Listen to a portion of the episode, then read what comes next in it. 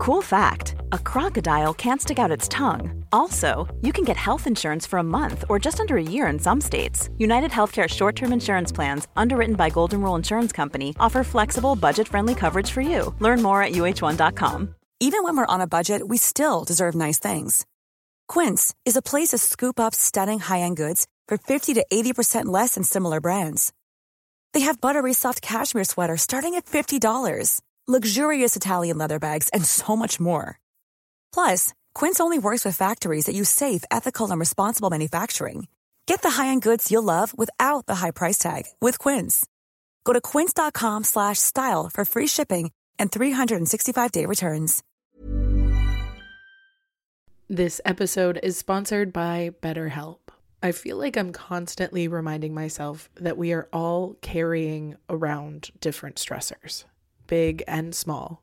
But when we keep them bottled up it can start to affect us negatively. And naturally, that can start to affect everything else around us too. Therapy can be a safe place to get things off your chest and figure out how to work through whatever is weighing you down. I know that therapy isn't for everyone, but it definitely has benefited me in the past with learning how to sit with my feelings, set boundaries with people, and I don't know, learn how to function with a little less shame. But if you are thinking of starting therapy and access has been hard for you, maybe BetterHelp is the right fit. It's entirely online and designed to be convenient. You can get it off your chest with BetterHelp. Visit betterhelp.com slash makeyourbed today to get 10% off your first month. That's betterhelp, H-E-L-P dot com slash make your bed. Welcome to the Make Your Damn Bed podcast, a low key, real talk motivation podcast to play while you make your bed every morning to incorporate healthy routine into your day to day, build momentum, and better your life. Good morning, sunshine. Welcome to another day of the Make Your Damn Bed podcast.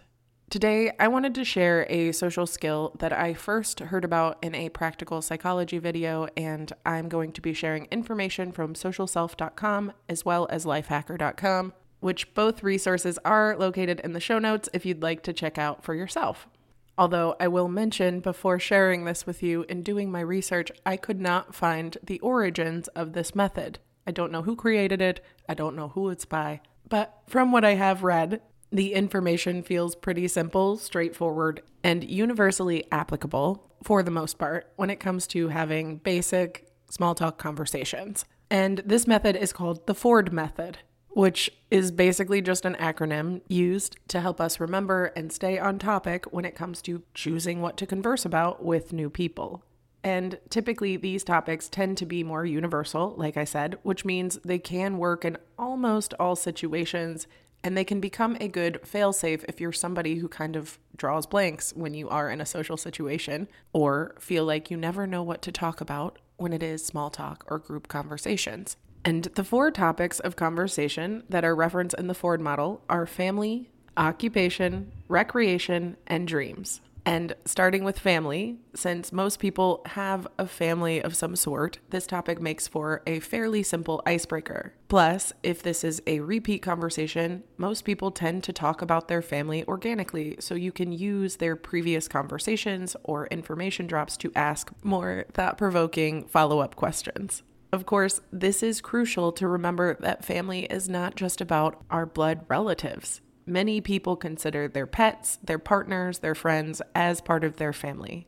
So, bearing in mind that family issues can be hella sensitive, because in my experience, nobody I know has an uncomplicated family life to some degree. It is really crucial that we don't poke or prod or pry into personal issues, as well as not assuming what the future holds or what you think their family life should look like. This is not about projecting, it is about curiosity. Asking questions to start, like, do you have any siblings?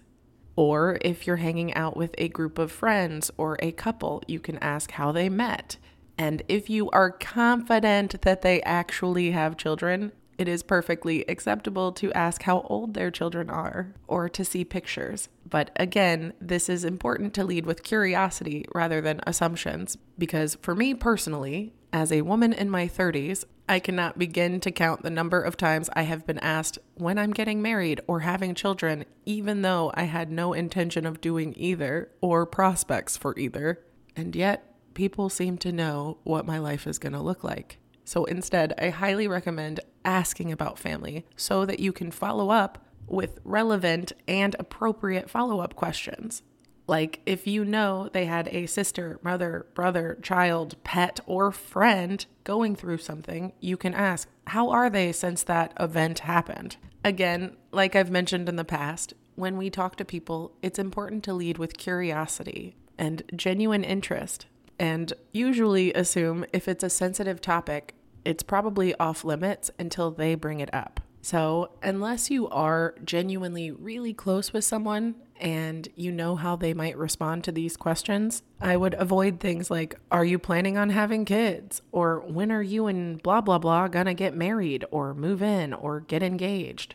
Or how's your relationship with your parents? Or are they still alive? Or prying questions like, Why don't you guys get along? Assume if there is hot tea or drama or gossip that you are allowed to know they will get it to you. It is not your place to pry and dig until they do. the Ford model also suggests that we talk about jobs. Almost all adults work or have worked a job at some point in their life. We spend a large portion of our life working. So, asking about somebody's work tends to be a fairly foolproof question if done appropriately. Though I have found in my experience, this can be an off putting question if it is the first question asked, because it seems like you are only judging me based on if I have a job that is respectful in your mind or not. So instead of going in with the intention to find out how much money somebody makes, or if they agree or disagree with the politics of the company, or if they have any hot tea or drama with a coworker, it can be beneficial to focus on the what what do you do for a living is typically a fairly safe question, although with the unemployment rates during COVID, I have been slipping in the tiny semantic change of saying, if you're working right now, where do you work? Which, in my experience, I've noticed that tiny shift has given people a little more comfortability in admitting they are between jobs because I'm offering and presenting the question as if it is not a given that they do have a job. That said, thanks to the sweet siren song of capitalism, most people do have a job, so I do believe this is a great topic because there are a ton of innocuous follow up questions that can offer you more insight in the type of person you're talking to. How do you like your job? What's your favorite part of your job? What made you interested in having that type of job in the first place? All of these types of questions can not only allow people to open up and share about themselves, but it also provides you with insight and connection and information about this person's dreams and passions and the things they do with most of their time. If they happen to still be in school, you can ask what they're majoring in, what they hope to do with their degree, or what they're interested in doing. But again, just like with the family thing, it's important not to make assumptions that you know that people are going to college or entering in trade school at all. So, by leading with curiosity, but letting these topics guide us, it can really help us in the process of connecting with people that we may not know where to begin with. Tomorrow, I will finish up the acronym for the Ford method, but until then, I hope you have a wonderful rest of your day. I love you so stinking much, and I'll talk to you tomorrow while you make your damn bed. Thank you so much for listening to another episode of the Make Your Damn Bed podcast. Don't forget to subscribe so you never miss a day. You can also follow us on Instagram for quotes and content directly from each episode at MYDB Podcast, or subscribe to the newsletter on www.makeyourdamnbedpodcast.com. If you can rate and review us on Apple Podcast or just share this with someone you think might get a kick out of it, it can and has made all the difference. So thank you. I've been your host, Julie Merica, and I hope you have a wonderful day. I'll talk to you tomorrow while you make your damn bed.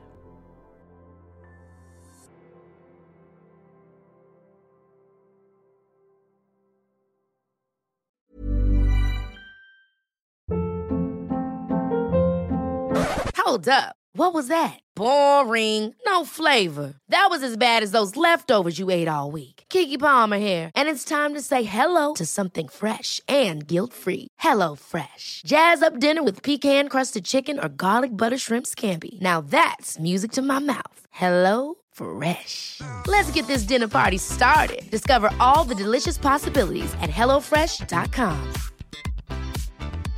Hey, it's Paige DeSorbo from Giggly Squad. High quality fashion without the price tag. Say hello to Quince. I'm snagging high-end essentials like cozy cashmere sweaters, sleek leather jackets, fine jewelry, and so much more. With Quince being 50 to 80% less than similar brands. And they partner with factories that prioritize safe, ethical, and responsible manufacturing. I love that. Luxury quality within reach. Go to quince.com slash style to get free shipping and 365 day returns on your next order. Quince.com slash style.